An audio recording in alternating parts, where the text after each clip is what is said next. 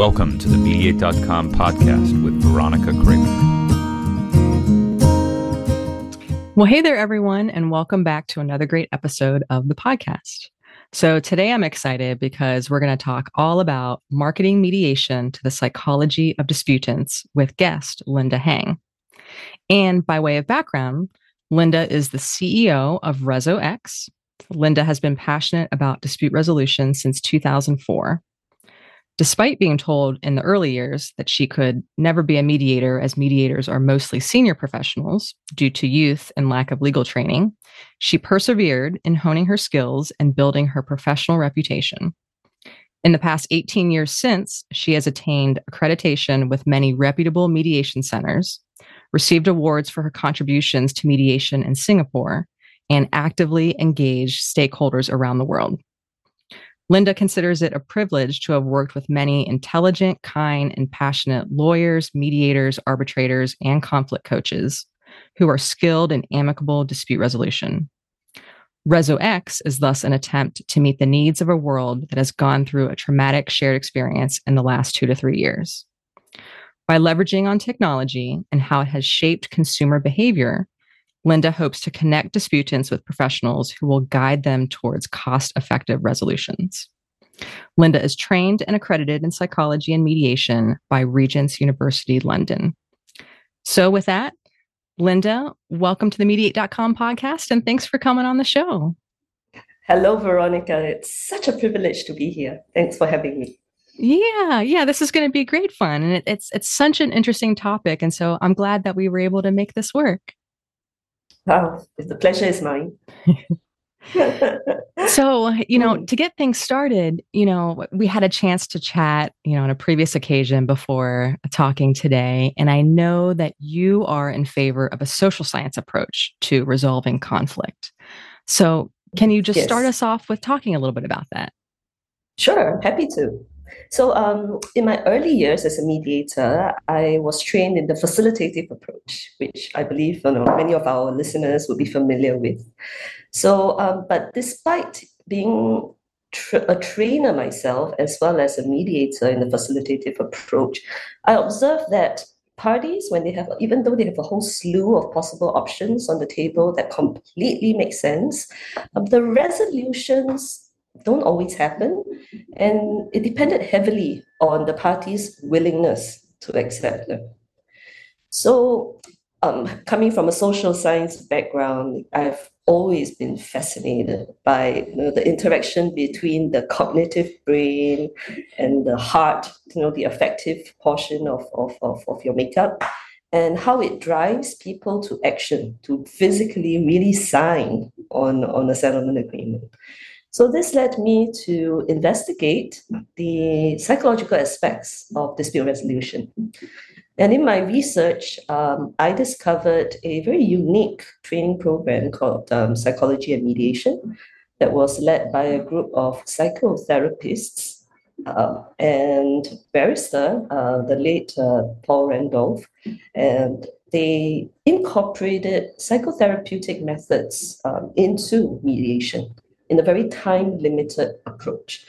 And, you know, it was really like um, having to unwire everything that I've learned in a facilitative approach, a very problem based, interest based, uh, options generation type of approach. I had to throw it all out the window and started with the person, you know, and, and how they felt, uh, validating their feelings, helping them to process, unpack, and in a very short time so we're not talking about long counseling hours you know short time in mediation to help them get to the point where they are even willing to and able to express their interest right? I mean how, how often have we said that uh, we want to discover interest but many disputants sometimes actually don't don't even know. They have not processed. They don't even they're not even able to articulate what their interests are so the psychology approach gave a huge emphasis um, and gave me the skills, equipped me the skills to do that.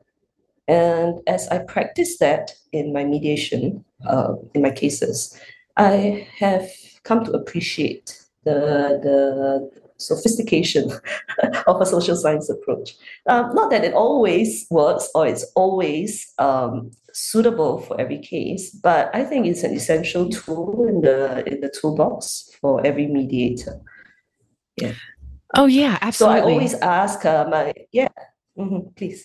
I, I was going to say you had me as soon as you said the phrase psychology of mediation. so, I, you know, so when I was mediating, along the way, um, I started to get interested in learning about cognitive biases. And I, I've mentioned this in a previous episode, but it's interesting when, you know, I, uh, so I was trained as a, as a facilitative mediator as well. And it's interesting when I reflect back on that, the training that I learned, the mediation training, the mediation theory. And, you know, you do role plays, but at least my experience, who was I doing role plays with? I was doing role plays with fellow mediators who were trained in the skills of mediation, right? And I, I started to notice, like you mentioned, um, how my real world participants were acting in mediation. And that also prompted me to do some reading and on the psychology of mediation. And so, yeah, that's fascinating so linda you know I, am so glad that you talked about you know the, the social science approach and you know i know that you're very interested in looking at uh, trends in consumer behavior. And so one thing that i'm thinking of off the top of my mind is just you know in people's everyday lives we're used to remotely accessible services things like amazon things like netflix. Since we're talking about looking at things from the disputant's point of view, how do you think that, you know, access to these on-demand remotely accessible services, how do you think that influences how people want to actually resolve conflict? That is an excellent question, Veronica. And um, if I could set some context here, uh, as a consumer myself, I had spent a year in Boston. That's where I got started in mediation at the Harvard Negotiation Program way back in 2003, or was it 2004? At that time, I was introduced to Netflix. And it is a um, and Netflix at that time was uh, a mail delivery service for the rental of DVDs, which is something that was completely new and out of the box for, for someone from Singapore.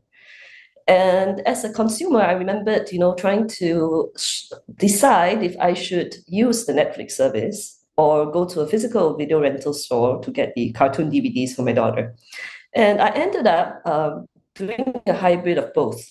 You know, it all depended on how soon I needed it, could I afford to wait, and price point, etc. But I remember being very fascinated by the whole Netflix concept. And I remember thinking that, nah, it's not going to survive, you know, they're not going to make it. And I think the news at the time was also along those lines.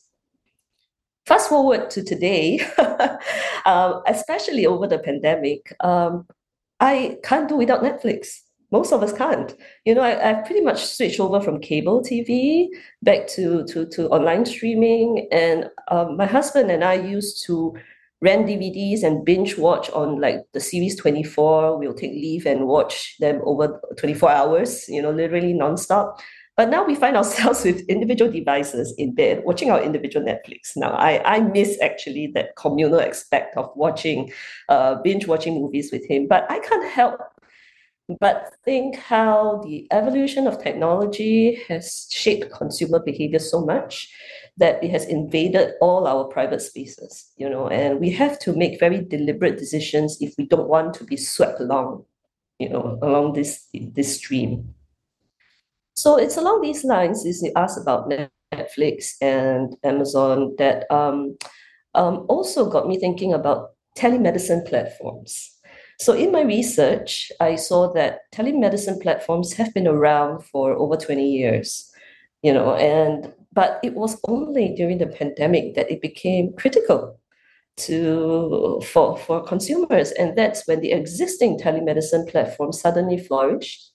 And um, I found myself, although being one of the tech dinosaurs, I, I imagine resisting things like Uber rides, car sharing platforms, and telemedicine platforms because I wanted the I preferred the traditional approach, but um, over time, my consumer behavior has changed, and I can't see myself now, um, you know, standing by the side of the road and fighting for a taxi with someone. I had a migraine recently, and because of the pleasant experience I had doing all the uh, no swab tests uh, for for COVID on the telemedicine platform, I consulted the doctor online, and I got my medicine delivered to me, you know, within the next three hours. Um, so all this, I feel, is a testament to how consumer behavior has changed, and very much of it is a very deliberate uh, design from the people who who innovate with technology to make it a seamless approach and make it very very efficient and very very cost effective so that we depart from our usual um, uh, the, the usual practices that we're so used to so that made me wonder can we do the same with dispute resolution so ResoX is really all about a, a, a fledgling attempt to see if we can capitalize on this consumer behavior. So, yeah, that makes sense. And, you know, I, I think you mentioned the phrase deliberate design. And I, you know, I really like that idea because, I mean, to me, it seems like you know there's this this sense of being mindful about what you're doing how you're doing it and so you know as we talked about kind of these remotely accessible services and what consumers are otherwise used to and expecting in their everyday lives. I mean, when you think about how consumers want to resolve a problem, do you think that people want a court to be involved in resolving their problem or is that just what people know so like for example you know i'm in the united states and i know when i turn on the tv um, what i see are a lot of different shows about you know legal disputes and lawyers and courtrooms resolving those legal disputes. Uh, what's yes. your take? you know, I am a huge fan of courtroom drama. You know, the practice and you know Legally Blonde and suits and the such. So um, I I was a huge fan of courtroom drama. So I do understand, I do, I do believe that media has shaped our perspective of what a, a resolution looks like. But um, I'm also optimistic that in the recent years we have made huge strides in offering alternatives um, to, to disputants. It's just that they may cognitively understand that there are options, but they can't visually uh, perhaps imagine what that would look like. And so that hesitancy, that apprehensiveness does come from a lack of a visual uh, understanding and appreciation of uh, mediation or arbitration or any other forms of dispute resolution.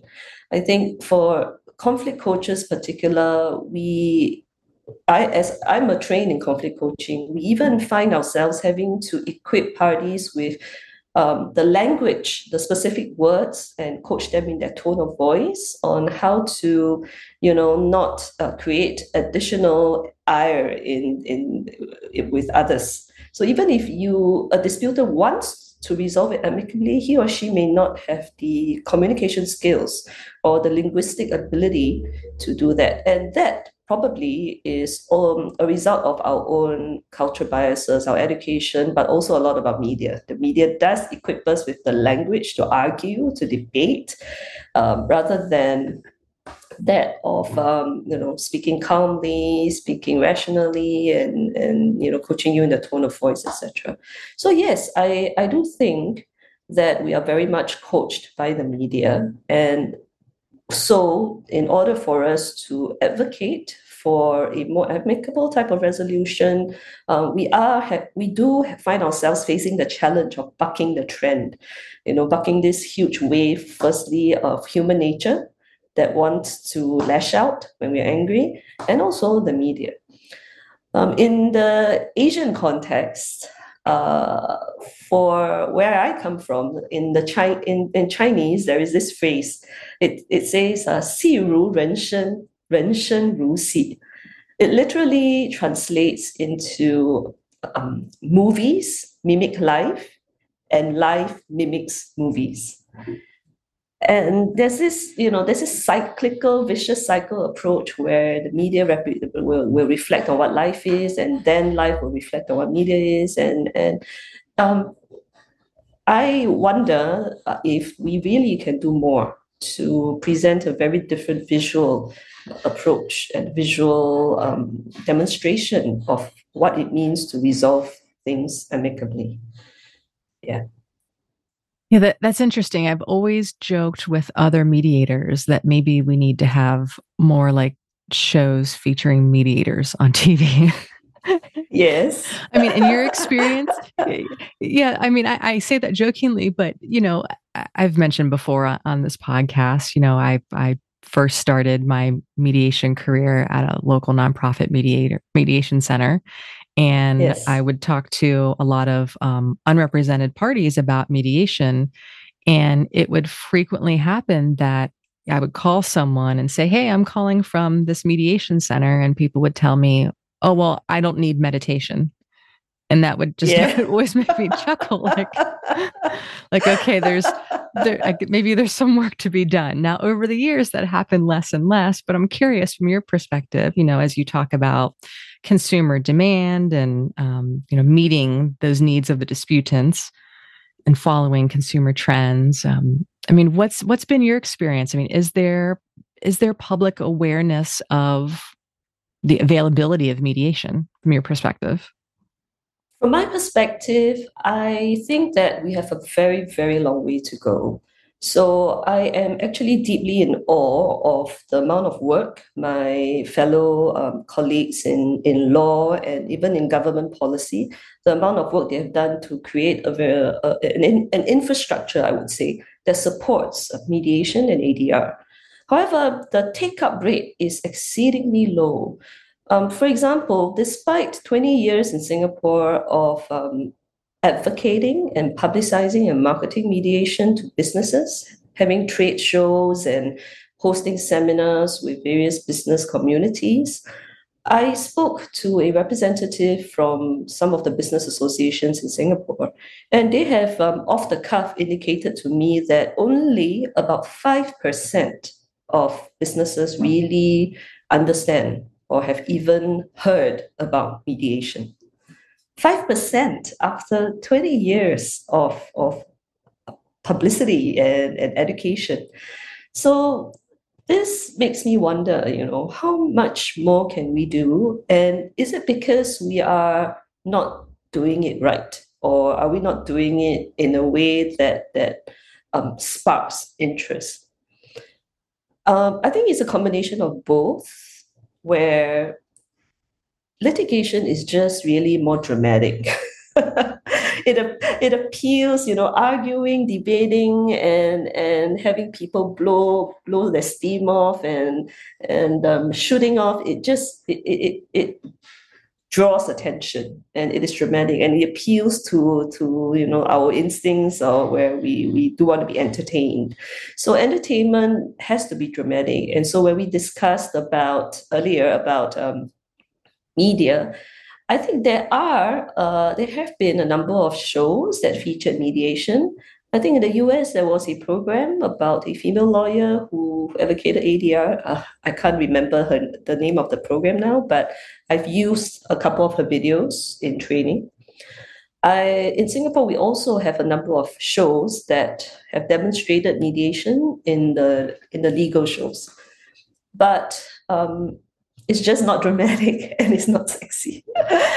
so there is a lack of uh, interest and awareness. So that I personally wonder, and it is a bit of a, a goal in life right now with ResoX and all, if we can be more deliberate in engaging marketing professionals, engaging public relations communities, people who understand what uh, how to spin a story you know, to try to make mediation more, uh, for lack of a better word, more sexy.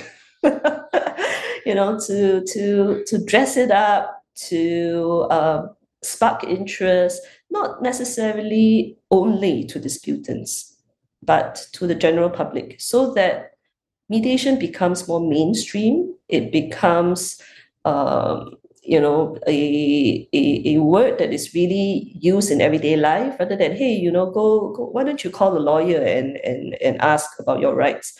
Uh, why don't we can we make a phrase like why don't you call a mediator and see if they can help you with the problem? You know can we can we make a statement like that more mainstream? I think we've got a lot a lot of work to do for that yeah, I hear you. And I, I've always almost kind of wondered, I mean, especially, uh, you know, we've talked, we're talking about right now kind of the, you know, the advances in technology. And it almost seems like, at least for the mediation community, I mean, that could be a real opportunity to try to, you know, promote the message and the benefits more of mediation, just because, you know, mediation is this process where the way I've described it to folks is, I mean, especially with technology, it really allows you to really accommodate the process to your life rather than, you know, uh, at least from what I've seen, you know, in my part of the world, um, the litigated context, I mean, you are fitting your life around these particular court dates, and you know, there's like a certain exactly. schedule and whatnot versus mm-hmm. you know when i mediated i mean i was i was doing some online mediations and those mediations weren't scheduled at a particular date and time so people didn't necessarily have to take off of work or make other arrangements for caregiving and whatnot in order to be able to participate in this process i mean they could yes. take advantage of like the little pieces the little like bite-sized pieces of time that were available throughout their day and really kind of fit it in that way. And I've always sort of wondered, I mean, is that is that the direction to go, you know, in terms of, you know, we talk about consumer experience and other parts of their lives and changing consumer trends like is that an opportunity to really you know focus on how mediation it is flexible um, you know it doesn't necessarily have to be a one size fits all process. Like people can can fit it into their lives versus fitting their lives to a process. Yeah absolutely. Uh, that is you, you've got it spot on. That is exactly what i'm asking. Uh, the question i'm asking as we design our odr platforms is we've got there's so much you know in odr um, and many people have have developed amazing systems and amazing um, interfaces and platforms. But as I do my research and I and I ask for trials, I cannot help but feel that these ODR systems, perhaps it's because of the business model, are very catered towards the legal community. And it's very catered towards the current existing processes. It's like our ODR systems are designed to complement the current processes and thereby um, cementing even more the, the access uh, to dispute resolution is via the formal structured way. So my, my uh, ResoX is going into a phase two of development, and we have been sitting down regularly to brainstorm on how can we create a, a platform and a system that transfers the control and power to disputants. So a very disputant-centric, consumer-centric platform that allows the person at the at the device to initiate the mediation, make a request, choose their professionals, engage the other side, um, and in a way that is both meaningful, effective, and hopefully not overly simplistic, because this is the feedback that we sometimes get from the legal community that if we make it too easy, it become simplistic.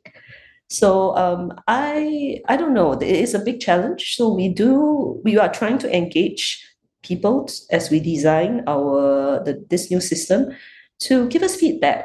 You know on how in your mind, if you had a chance to start from scratch, if you could draw a blueprint of yourself as a disputant, having to um, to have having a dispute in, in mind and wanting to resolve it quickly and cost effectively what would the steps be? What would it look like in your mind? And can we design a system that help you do that?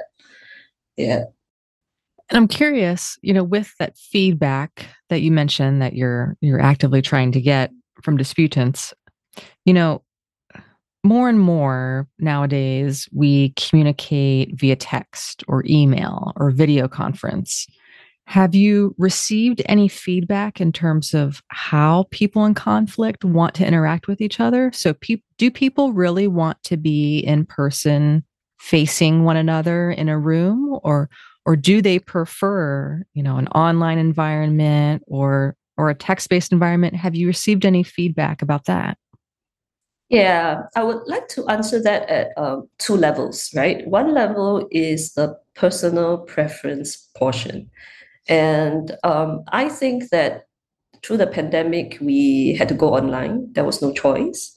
And now, post pandemic, we see people, the, the, we hear of the extroverts who suffered during the pandemic because they, they had no energy. They needed energy from interaction, from face to face interactions. And we hear of the introverts who completely loved uh, these uh, third party mediums of communication because it, it gave them energy to, to have their space. And now, post pandemic, we find that uh, the, the verdict is no longer about whether we should go online or offline. Actually, most companies have settled on a hybrid hybrid version to appeal to different people's preferred mode of communication.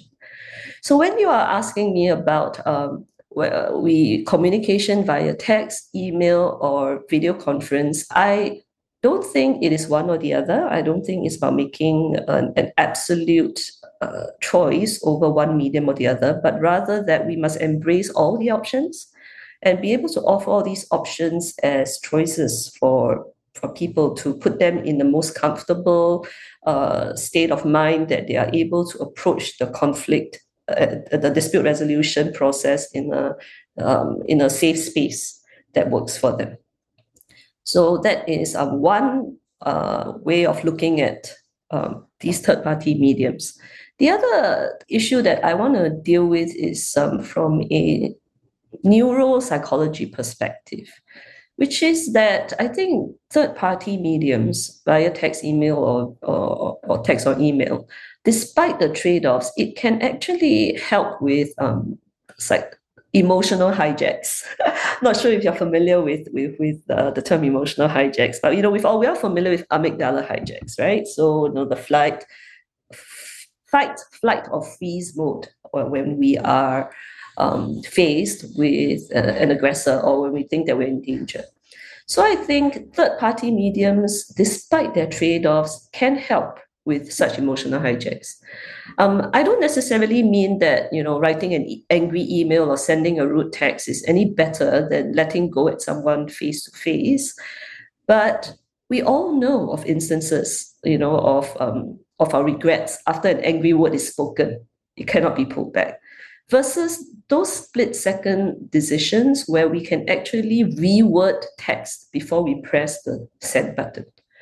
So I'm hoping that um, we can leverage more on these third party mediums um, to, to work on these split second decisions, which can sometimes lead to very devastating outcomes, to calm people down and to guide them more towards amicable approaches. I think there is value in that even for video conferencing, the fact that you can go off screen and take a breather, you don't have to be in a safe physical space as someone, all that um, provides a certain degree of safety.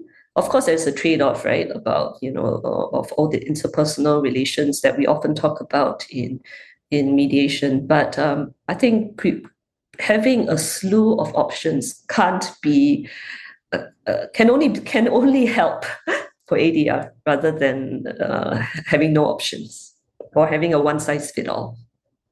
I'm so glad that you mentioned all of this, like just from the social science perspective, because when I used to mediate, so I got to a point where I used to think to myself, okay, the most important emotion that I need to be aware of in a mediation is anger because I learned through my reading that anger really makes it more difficult for participants to perceive risk.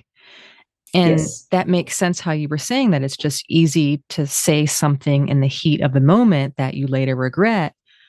versus comparing to you know a text-based environment where you have that additional time like you mentioned to read to reflect maybe make some edits before pressing send that just that little bit of extra time sounds like it really makes a difference yeah it allows you to look at it from a third party third party perspective. So that's what third party mediums are like you know. You write it but you can actually step back and look at it as and read it as and consider how it could be received.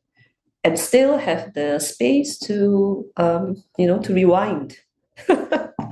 That second that second chance is, is is important sometimes. Now i'm curious to get your perspective. Are are there any drawbacks so sometimes when i i talk to fellow mediators about something like you know odr text-based mediation um, some of the feedback that i get is that you're missing out on body language which folks hmm. tell me is an important part of of communication that doesn't get picked up via text i mean what are yeah. what are your thoughts i am very much in favor of mediators customizing their approach to the specific disputants as well as the case facts. So I don't think ODR is uh, one size fit all. I don't think that physical mediation is any better all the time. I think we need to look at all of them as with their strengths and weaknesses and then decide if it is suitable for the parties that we are dealing with. So, for example, um, clearly, if there are geographical, uh, serious geographical boundaries that cannot be overcome, so people can't fly to meet each other face to face, then you know ODR really can be uh, a game changer for for such situations. But yes, the trade-offs for ODR are that you lack that interpersonal uh, relationship, the the dynamics become diluted. You can't necessarily read body behavior. You can escape from um, the the dynamics, and you know the mediator could be frustrated because you you can't build on the momentum, the same kind of momentum that you get when you have people in a room uh, for a day or for hours on end. Uh, nonetheless, um, I have had disputants who benefited from both from hybrid options. People who may need space first to feel safe and to assess the situation and not be so confrontational, and then to put them in a state of mind where they're ready to really meet face to face and and discuss and engage. So being um, face-to-face discussions, I think, require the disput- disputants and the mediator to feel safe. If they don't feel safe, face-to-face interactions, as we all know, for perhaps um, abuse abuse cases, domestic abuse or sexual abuse type of disputes, we we are very conscientious about putting people in separate rooms, for example, or we minimize joint sessions altogether.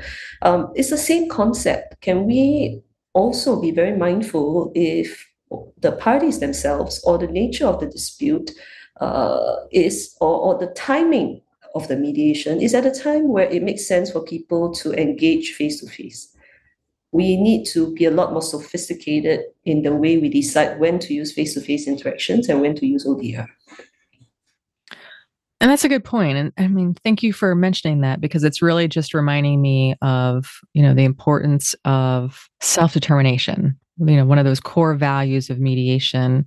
And also just yes. keeping in mind that that mediation, I mean, it, it's flexible enough so that it can be customized to the unique needs of each participant. So, yeah, thank you for that. Um, your question reminds me of a recent case I dispute, uh, a recent dispute that I had mediated. It involved uh, it was a dispute regarding trust. So it was a non to non-profit organization, dispute within a non-profit organization. What was interesting about this particular dispute is that it had been mediated twice before. Both times um, in the courts and in very formal settings, and with top mediators, with very, very um, uh, well-known mediators and it had not, they did not reach a resolution. For this round of mediation, the lawyer specifically, one side specifically requested for a mediator who is a, not a lawyer. And so they settled on appointing me as a mediator for this for this uh, dispute. And we, I met both parties online for the first consultation, which is a private consultation before the mediation session. It was online, and there were multiple people involved in. It was a three-party mediation, of which one side was a committee made out of many different personalities. So we had uh, online consultations with all of them, and I think the what it did in terms of the online consultation was that it gave everyone a little bit of physical space to get to know me. And this was important, particularly because they had already encountered two very formal, structured mediations that were set in the courts. Um, after which, they, you know, it was very clear that people were relaxed, they were comfortable, they were uh, with people and accompanied by their friends or their colleagues, people whom they trusted, people who could give them the support in their home environment. And for the mediation session, we actually bucked the trend of doing it in a formal setting, and we went down to the organization headquarters. So once more, the mediation was done in a familiar in a setting that was familiar to them, in a setting that made them feel more at ease, and also in a setting that reminded them even more acutely of the um, origins of their organization. And you know, we talk about common interests, we talk about building joint interests. I think the space mattered. Just being there physically in the, the building that they worked so hard to to to build together. Um, really, we kept them this time very focused on common interests. So it was a successful session. And I would like to think that it was because it was a very customized approach for them. The timing was fortuitous, of course. I think uh, they were reaching a point where it was getting really painful for them. Uh, but I think more than that, a flexibility in the in using uh, different options available. You know, whether it's online or face to face or in a courtroom setting in a public, uh, very formal conference room or in a room that that they feel comfortable in. All these are uh, aspects that I think mediators need to take into account. Oh, yeah, absolutely. And so I have one final question for you. So I'm curious, you know, we, we've talked about, you know, following consumer behavior trends. And so I'm curious from the mediator's perspective, what do you think that a mediator can do in order to learn about consumer needs, consumer trends as it relates to conflict resolution? For mediators, I would like to exhort um, the mediation community to move away from speaking to the converted because it is so much easier to to speak to people who already understand mediation. And you know we try so hard to to speak to each other to improve on our standards and all that is well and good. But we need to develop a voice to speak to the market be it directly or indirectly the question that has been um, burning inside me is how do we get mediators to speak in a way that makes the market um, sit up and pay attention? Uh, I, I, don't have any easy answers. It's still very much uh, in the works for me. But I think that we need to develop that voice. We need to find the words to speak to the market to and and to illustrate in very visible forms how it is relevant to them. I think maybe my my request is that we spend less time speak, speaking to each other and speaking more in a united voice to the market. Sometimes we, in our marketing uh, efforts, we we are not particularly uh, coherent. We feel that we need to speak to the business community in one voice. We need to speak to the uh, family disputes in a different voice, but really, actually, we are, need to look at the consumer as a person who has multiple identities. One person could be both a spouse as well as a consumer, as well as a businessman, as well as a colleague. And he needs to understand that mediation is relevant in every single aspect if he ever faces a dispute.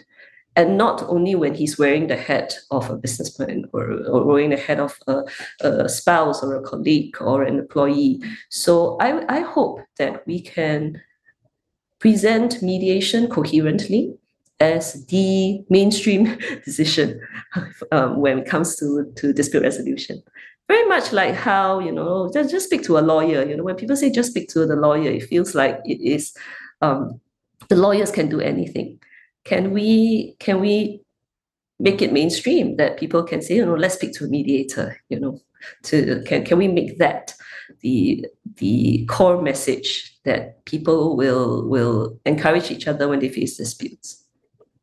Yeah and that's that's a powerful thought to wrap up with you know be relevant. That's a powerful thought well, Linda, this has been such a great conversation. You know, if anyone wants to connect with you or learn more about your work, how can they do so? My contact details are available on our ResoX website. That's www.resox.com. Um, I can also be reached uh, via LinkedIn, Linda Heng. So again, do check out our fledgling project, ResoX. We are only in phase one of development. Um, phase two plans, we are waiting for um, refinement, feedback, and, and funding before we can execute it. So if you are a fan of ODR and you have opinions on how to design the end-to-end ODR process with disputants at the front and center of it all, uh, we would love to hear from you. Let's have a chat. Very cool. And what I can do is I can go ahead and put links to both uh, your website and also your LinkedIn profile so that listeners can easily access that. Well, well, Linda, thanks again so much for coming on the show. Like I said, this has been a really great, fascinating conversation, and I really appreciate it.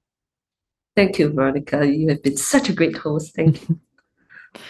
All right, friends. Well, that wraps up another great episode of the podcast. We'll talk to you next time.